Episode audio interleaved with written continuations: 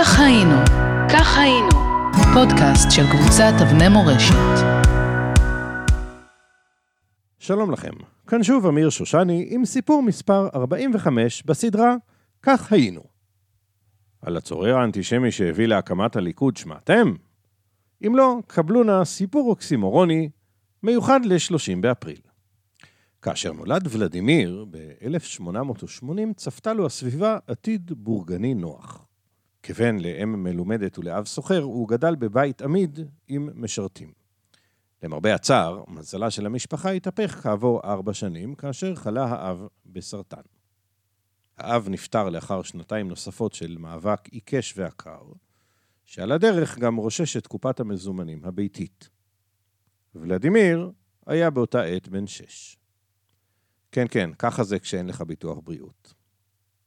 אמו של ולדימיר, חווה, ביקשה לטכס עצה לרגל המצב החדש, או שמא נדייק, היא ביקשה לדעת איך יכולה המשפחה לסייע לאלמנה עם כמה יתומים.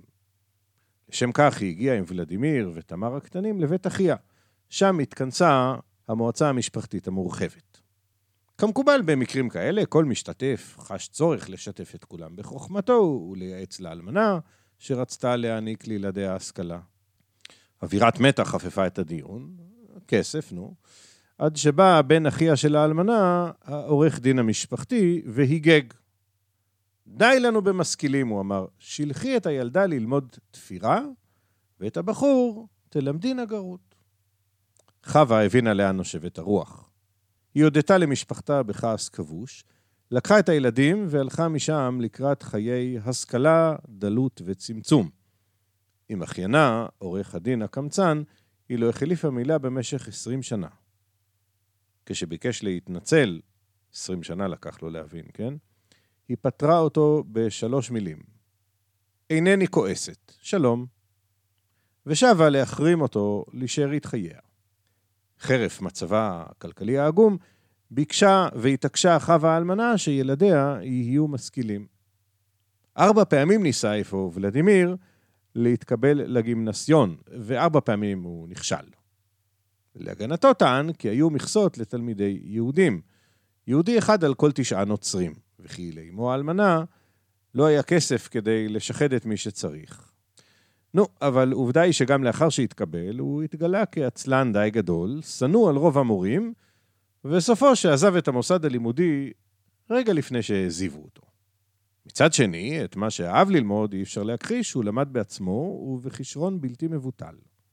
תוך זמן לא ארוך הוא התפרסם הן בזכות שיריו, הן בזכות תרגומיו ליצירות של אחרים, והן בזכות מאמריו. נתון זה מביא למסקנה שהוא היה רחוק מלהיות טיפש, או פשוט נון קונפורמיסט. את יחסו לציונות תרגם בתמצות ניכר אחד משומעיו במילים הבאות: הנואם, כך הוא אומר, איננו סוציאליסט, כי איננו יודע מהו סוציאליסמוס, אבל הוא אנטישמי מוחלט, ומייעץ לנו להיחווה בארץ ישראל פן ישחטו את כולנו.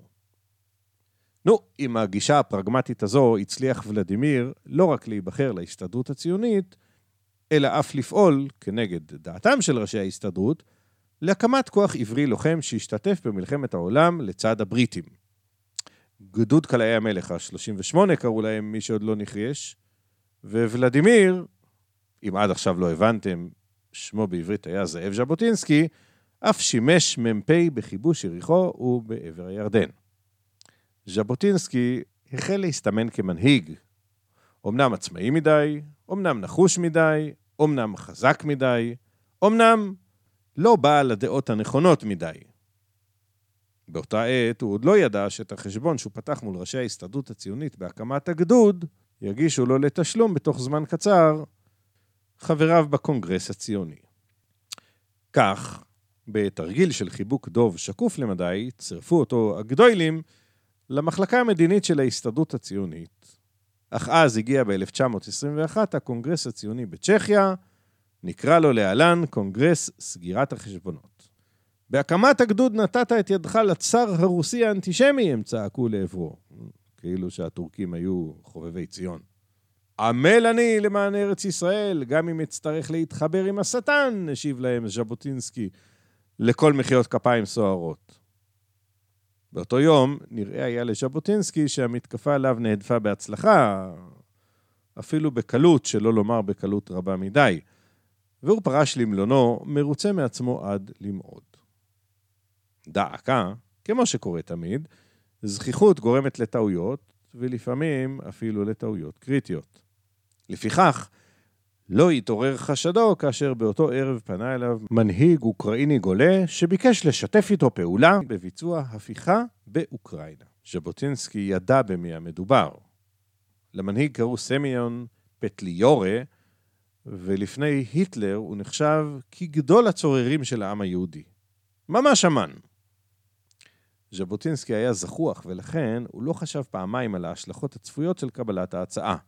הוא נחפז להתקשר בהסכם עם אותו פטליורה, להקים משטרה יהודית שתצטרף לצבא המורדים, בדרך למרד באוקראינה. טעות גדולה לז'בוטינסקי, הזדמנות פז ליריביו.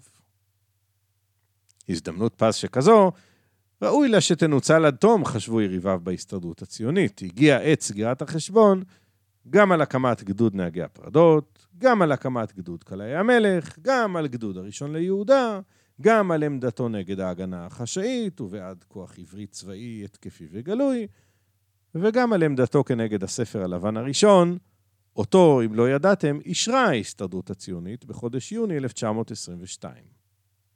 כן, כן, ההסתדרות הציונית אישרה את הספר הלבן הראשון. ובכלל, זה הזמן לסגור איתו חשבון על כך שהוא נון קונפורמיסט. טוב, בקצרה, הם עשו לו את המוות עד שז'בוטינסקי נאלץ להגיש את התפטרותו מההסתדרות הציונית. היריב החזק של בן גוריון יצא מן הממסד והלך הביתה. טוב, ברור שזה לא נגמר בזה, את הסוף כולנו יודעים, נכון? ביום 30 באפריל 1925 הוקמה בפריז תנועת הציונים הרוויזיוניסטים. האם אימא של הליכוד. השאר היסטוריה.